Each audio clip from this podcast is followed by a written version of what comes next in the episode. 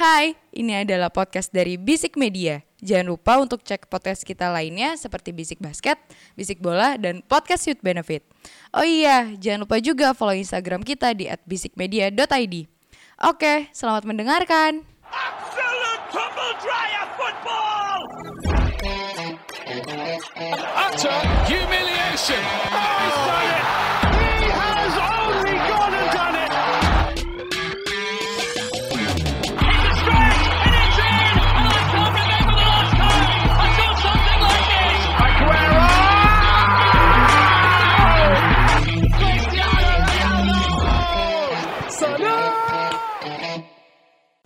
Bisik bola. Nah, buat episode yang sekarang eh kita bakal bahas lanjut yang kemarin sih. Kemarin kan ada grup A sama grup B.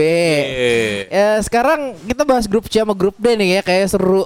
Yang ng- nggak nggak gue tarik lagi omongan gue. Ada tim yang gue nggak ngerti di grup C asli. Pasti Ukraina. Pasti Belanda. Salah. Saya saya lihat benderanya kok kok agak beda ya di sini ya. Ah, Oke, kita masuk ke pembahasan grup C. Ini grup C menurut gua kalau Belanda tidak menang kebangetan ya di sini ya. Tidak keluar sampai juara grup karena grup C ini diisi Austria, eh, Belanda, eh, Macedonia Utara sama Ukraina. Nih, ada yang tahu nggak pemain Macedonia Utara siapa? Goran Pandev. Ah, Goran Pandev. iya gue tahu pemain itu, tapi masih dipanggil. Iya, siapa lagi, Ji? Astagfirullahalazim. Ya Ah, sebenarnya untuk UEFA ya bagus sih masih melirik tim-tim atau negara-negara yang anta berantah untuk bisa masuk ke Euro ini makanya dibikinlah UEFA Nations League kemarin kan. Iya, Cuman ini iya. sebenarnya menyusahkan untuk para pandit-pandit untuk melakukan riset. Enggak, anjing Makedonia Utara tuh susah banget loh bangsat. apa ini ntar San Marino tahun depan eh, Aduh. gimana? apa lu Gibraltar Luxembourg, Luxembourg Gibraltar. Gibraltar. Enggak, tapi di Apa- ternyata ada satu ada siapa lagi? terkenal sih. Ada Elif Elmas Napoli. Apa? Elif Elmas. Elif Elmas, Ya, Napoli. Ini, ini ada nyala lah. Oh, Oke, Ini oke, oke. Posisinya muda, muda nih dia. Gelandang. gelandang. Elif Elmas. Aduh. Ya. Ya. muda muda muda ternyata muda. Ya, alhamdulillah muda nih alhamdulillah. Asli. Cukup, cukup, cukup. Ini gue ngelihat grup grup C agak seker juga ya. Misalnya ada Macedonia. Alat kiper dari Rayo Vallecano. Sisanya Doksa Katokopia ya kan sama Oh, Rabu. liga- liga-liga lokal atau atau paling liga Turki ya berarti ya. Mentok ke sana. Iya iya iya. Tapi iya. kayaknya Vlatko Stojanovski kayak bakal jadi top score nih kayaknya menurut gua nih. Bakal jadi top score Tapi deh. buat gue ini salah satu eh, misinya National League kan. National League ya. Untuk menaikkan negara-negara Negara. bawah ini sebenarnya sih Mer- meratakan sepak bola Eropa lah kayak kayak kayak. Tapi ya kita nggak jujur gue nggak bisa membahas ini lebih jauh lagi. Juara grup ini karena gue nggak tahu ngebawanya gimana lagi yang ini. Kita langsung aja ke tim Ya, all selanjutnya. the best aja lah buat all the best aja buat mereka ya. Ya seenggaknya kalian main di Euro lah lebih baik dari Indonesia. Ya nggak bisa ke Euro aja Indonesia aja. oke kita selanjutnya akan bahas apa nih? Lu mau Austria dulu apa Ukraina dulu? Ukraina dulu deh. Ukraina dulu. Ini ada Shevchenko, ada Rotan kan. si si baru. Masih ada Andri Voronin gak sih? Eh, Kalau Si ngeli- baru. Hmm? ngelihat dari Ukraina Ji, paling yang namanya gue tahu ya yang nyala Iya. cuma Marlos dari Shakhtar Donetsk. Shakhtar Donetsk Ya ini kayaknya naturalisasi gitu ya. Si Marlos ya. Karena kayaknya nama-nama Brazil. Cuman setidaknya better daripada eh North Macedonia. Ah. Dan ini kayak kita ngelihat Itali di tahun 2011-an. Dinominasi satu klub yaitu Dinamo Kiev. Cuma itu Oh. klub yang kita kenal kan. Iya iya iya. iya. Sepertinya gitu loh. Tapi ya untuk untuk tidak jadi juru kunci sih kayaknya enggak. Ah. Dia akan masuk wild card. Tapi sebatas wild card aja. Oh, juara tiga berarti ya mau menyebut wild card. Tapi eh, apa sih waktu dia jadi tuan rumah Euro 2000 berapa sih dia? Delapan. Oke. 2008 ya. Itu sampai jauh nggak sih dia waktu itu? Jauh itu kan lagi terakhir Seva, Rusian Rotan, Voronin itu kan kayaknya terakhir-terakhir tuh. Seva habis gagal champion kan. Nah itu Itu masih main. Ukraina Polandia ya waktu itu ya tuan rumahnya. Oke yang oke oke. Iya iya iya dua dua dua itu kan. Nah Ya eh, sudahlah ki- kita lanjut lagi pembahasannya. Pandit begini. Oh masih ada Remolenko Oh, Ukraina. Remolenko, Masih iya, bisa lah. masih bisa lah. Masih bisa masih bisa. Lagian Nah. kan juga ada LB-nya City. Zinchenko. Zichenko. Ukraina. Ya, ya mau ke mana aja mau. yang kemarin ketarik Nah, itu ya di iya. final ya. Dan juga ada Malinowski kan ya. Ini Oh, iya, pemain- iya, Malinowski. setiap Malinowski. setiap posisi ada pemain-pemain yang bisa diuntungkan lah. Iya iya iya iya. Makanya kan peringkat tiga. Iya. Iya peringkat tiga. Iya, mending Nah, kita skip aja. si bisa. Nah, sekarang eh, Austria, Austria eh ya bagaimana pendapatnya saudara-saudara? Ini lumayan lah. Penuh tawa ya episode ini. Ini lumayan. Ini lumayan. Kayaknya ini David Alaba jadi striker deh kayaknya. jadi striker deh kayaknya nih. Kalau menurut gua Ah. di Austria masih ada sedikit kekuatan. ya. Di back juga ada Alaba yang bisa main multifungsi. gue masih agak sering denger Stefan Lehner juga. Ini cukup cukup cukup terdengar namanya. Di lini depan juga ada hal apa? em, Marcel Sabitzer. Ini Oh, Sabitzer. andalan RB Leipzig juga. Ya. Ada Lazaro juga cukup bagus dan Konrad Lemmer sebenarnya kalau Austria, Austria? dibandingkan di grup ini masih akan bisa runner up. Masih bisa lebih baik dari Ukraina. Ya, bahkan Oke. dia lebih better daripada Belanda karena tahun kemarin dia kualifikasi kan Belanda enggak. Ya ya ya ya ya Kayak betul gitu. betul betul. Cuman untuk menghadapi gue kayak knockout juga masih agak pede karena statusnya di juara, eh, runner up grup untuk knockout juga pede satu satu match. Nah setelah itu udah serahkan pada Tuhan aja sih kalau Austria. Ya karena Austria dari eh, sisi gelandang ya, ini banyak banyak banyak pemain-pemain yang memang menjanjikan, apalagi dari catatan masih masih pemain-pemain muda nih ada Leimer ya Yes, kan, yes, yes. ada juga Sabitzer, plus disokong sama Sasa Kalajic nih. Ini pemain Ah, itu back Milan. Kakak Kalaze. Kalajic Oh maaf salah denger. Sian ya. Baru tahu minggu ini sih. Ini salah satu penyerang yang memang punya track record dalam hal gol baik ya kan dalam 30 petan 30 pertandingan sekian lah golin 16 ya untuk Austria ini menjanjikan Iya iya iya. Untuk untuk kelas-kelasan runner up bisa lah. karena Antranovicnya udah terlalu jauh lah di Shanghai Iya iya. Udah nggak mungkin dipanggil juga ya Mit ya kalau begitu. Ya eh nih main main eventnya di grup ini adalah Belanda. Yes. Belanda ini skuadnya muda ya. Lagi agak emas. skuad yang bagus dengan pelatih yang bodoh Kenapa tuh Mit? Ya, karena kita tahu Frank de Boer nih, gue melihat Frank de Boer itu kurang dalam hal taktik maupun strateginya itu ketika melawan Turki kalah 4-2.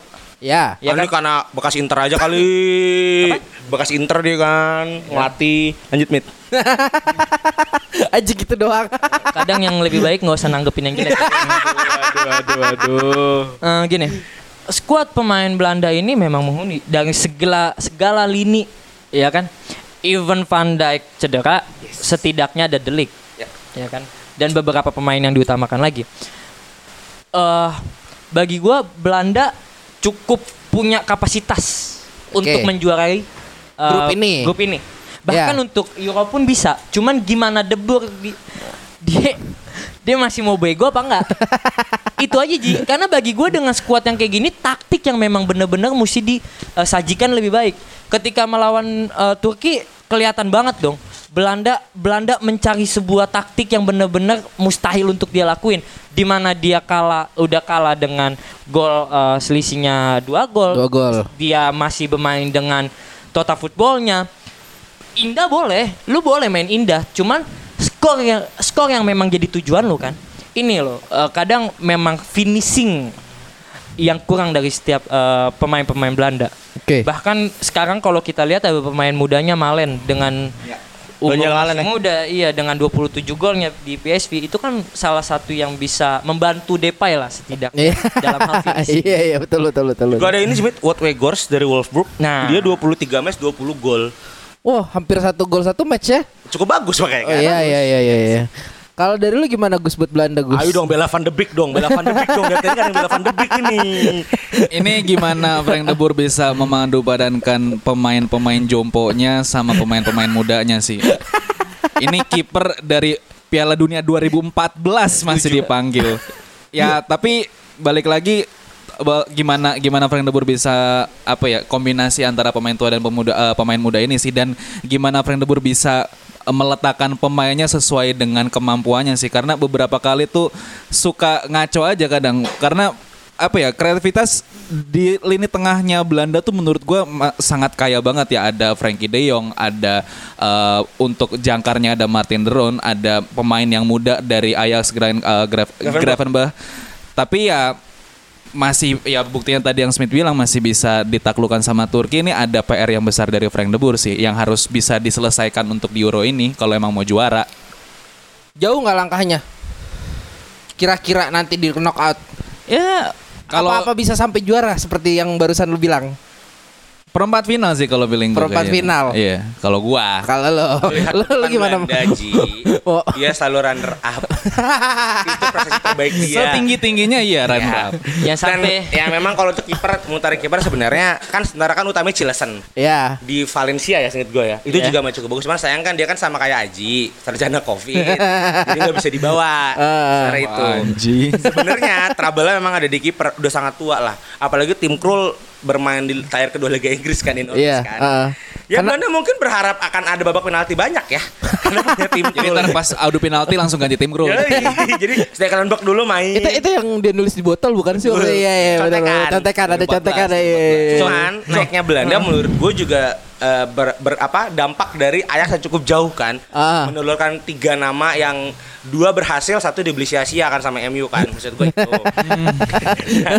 Aku no comment. sebenarnya juara grup cukup bisa cukup Ah. jelas Ja- Harusnya. harusnya tapi untuk melangkah jauh ya baca Bismillah aja lah catatan catatan besar gua di Belanda itu ketika dia menghadapi Turki kalah du- 4-2 lawan Skotlandia dia dua sama bah eh, dia butuh butuh sekelas gibatan Yes. Austria Latvia sama Polandia untuk menang bagi gua ini ada PR tersendiri dalam hal taktik yang nggak berjalan dengan baik Pemain atau pelatih, Mit? Pelatih. Oh, pelatih. Langsung dipelatihin.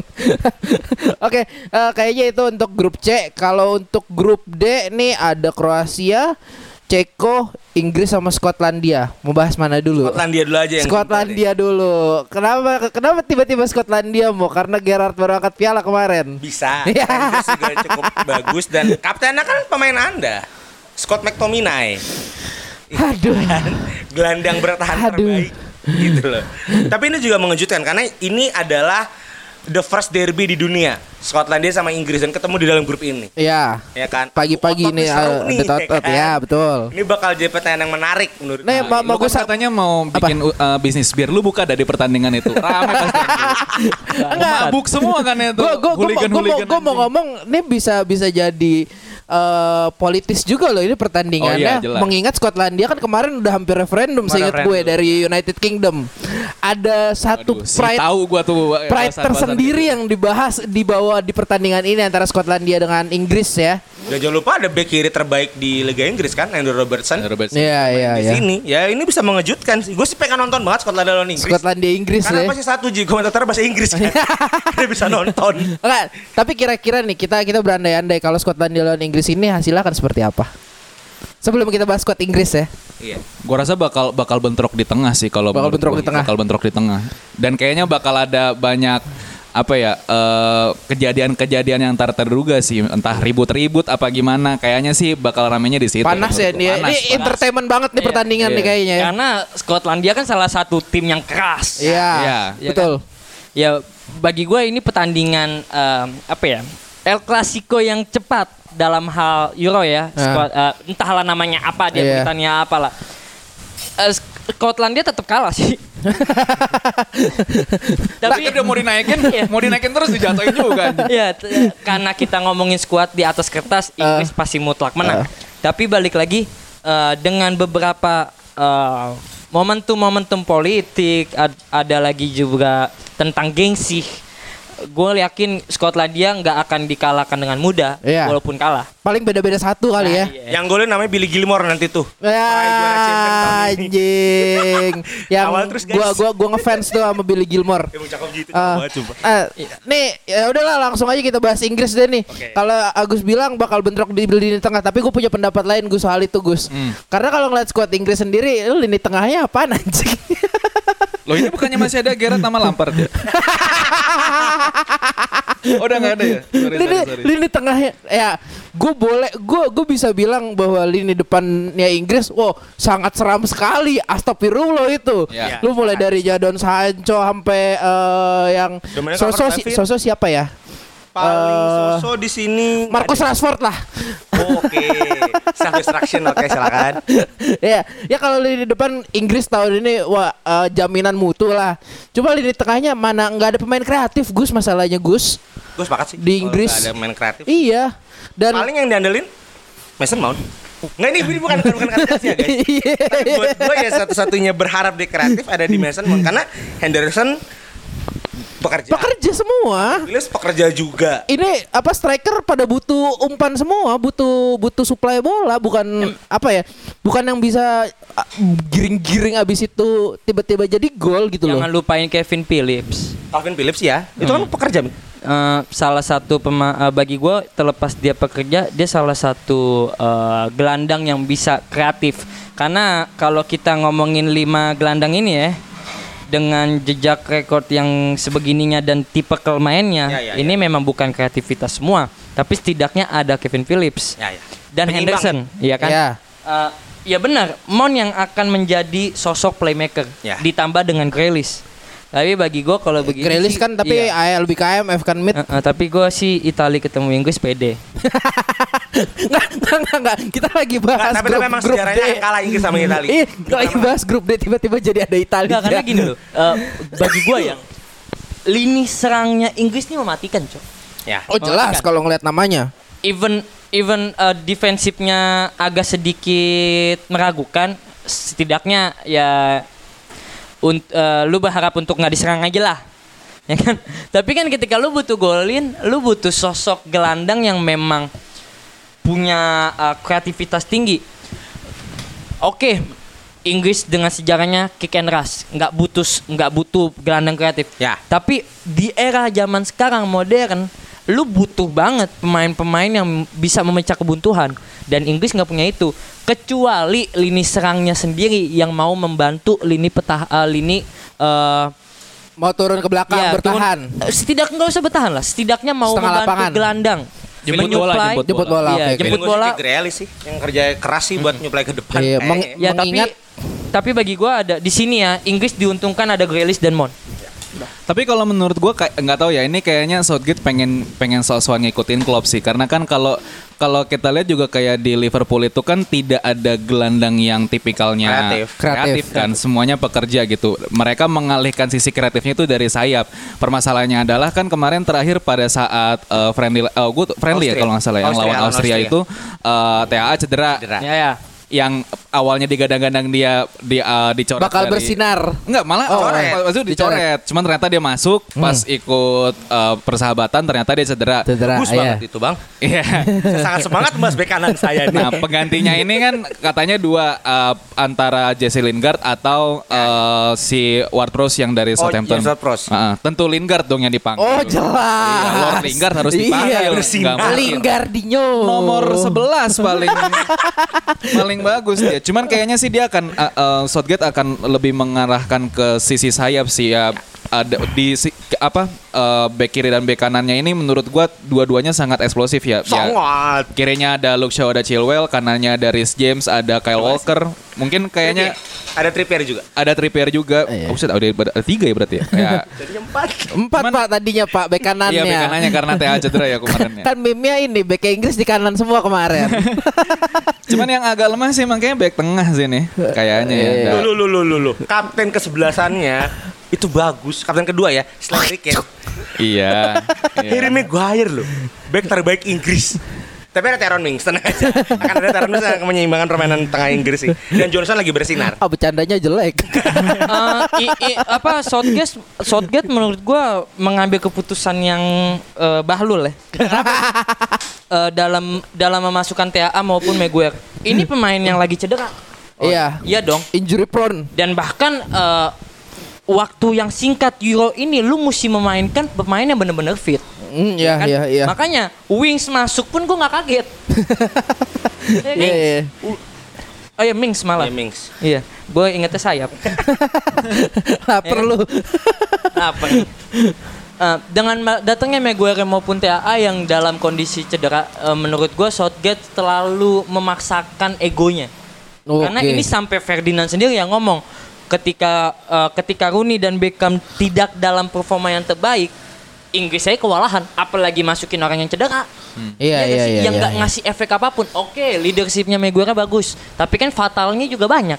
Iya. Iya. Wow, Ya, jelas. sangat Fatalnya setuju. Jelas, Katanya setuju gue. Udah nyusahin, bikin deri- bikin menderita banget. Nggak Mahal ada- lagi harganya. Nggak ada Sangat back setuju. nggak ada bener-bener back yang bisa eh, eh, Membuat aman. menggantikan Cordy, Cordy, abis itu Mings, ada juga Stone. Kalau ini tiga pemain salah satu cedera, otomatis udah kelar. Udah nggak ada nggak ada apa pelapisnya lagi ya. Di- Bagi gue dengan datangnya eh, dengan memasukkan TAA dan juga Harry Maguire ini keputusan yang salah sih. Cuman kan Oke. biasanya Southgate kadang beberapa kali suka pakai formasi 3-4-3 kan. Kadang mungkin bisa Kyle Walker dijadiin back tengah yang di sebelah kanan biasanya. Nah, Sorry, iya. gue bisa kan. Oh bisa bang. Oh iya benar benar bisa bisa bisa bisa. bisa. Pernah deh pernah. Oke oke oke. Ya, tapi Ji, kalau ngomong kiper, Hah? justru gue sangat concern di kenapa masih dipanggil. Siapa? De- Pickford. de- Pickford. Karena 31 match main di Liga Inggris Oh. kebobolan 36. Tapi yang saat 31 gua- match. match kebobolan 36. Oke. Banyak. Yang sangat gue harapkan adalah dari Henderson. Catatan cukup bagus, 12 kali match cuma 12 kali kebobolan. Ini adalah momen bersinar dan Henderson menurut gue. Sarkas nih, nih, nih, nih, nih, nih, nih, nih, nih, nih, Sarkas. nih, gue ya dari gue, dari gue. Dan Henderson gak punya waktu bermain. Oke. Dan Henderson gak punya pengalaman. Dan Henderson gak punya mental. Cukup itu aja. Oke. Menurut gue. Jadi lebih baik Pickford. Oh, lebih bagus Pickford. Lebih bagus Pickford. Atau John Stone. John Stone ini West Tapi gue setuju sih sama sama Imo. Maksudnya kenapa masih Pickford yang dipanggil? Maksud gue Inggris lagi agak lumayan regenerasi kipernya lagi lu- lagi Iya. agak lumayan nih masih ada Nick Pope. Yes. Eh, maksudnya yang Johar, yang- Johar, Johar. Mana dia sekarang ya? Masih di Torino. Tottenham. Oh, Tottenham. Ketiga Tottenham. Cuman ya itu sih agak gue masih gue setuju sih sama Imo masih kenapa kenapa masih Pickford masih dipanggil gitu loh. Ya karena bagi gue pivot ya salah satu eh, saat ini ya kiper yang memang memadai. Masih terbaik sih. Iya, tapi kalau lu bilang siapa yang tim inti mustinya Henderson. Henderson. Tapi gue rasa sih kayaknya yang jadi utama Henderson sih untuk di Euro ini. Menurut Kalau gue gua. Masih masih masih Kyle Walker maksudnya. aduh. Oke, oke, oke. Kepanjangan Inggris ya, kepanjangan. Inggris tahu emang Mayoritas. Inggris soalnya Mayoritas. Inggris gue tahu iya iya iya. Oke, eh, ini akan kita bahas dua tim eh, lainnya ya di sini dua tim lainnya. Baru dua tim. Eh, ada Jadinya pas iya. baru dua, dua tim. Iya. Oke. ada Ceko sama eh, Kroasia. Eh gue mau bahas Kroasia dulu, runner up Piala Dunia 2018 kemarin. Eh udah habis gak sih masa skuadnya harusnya?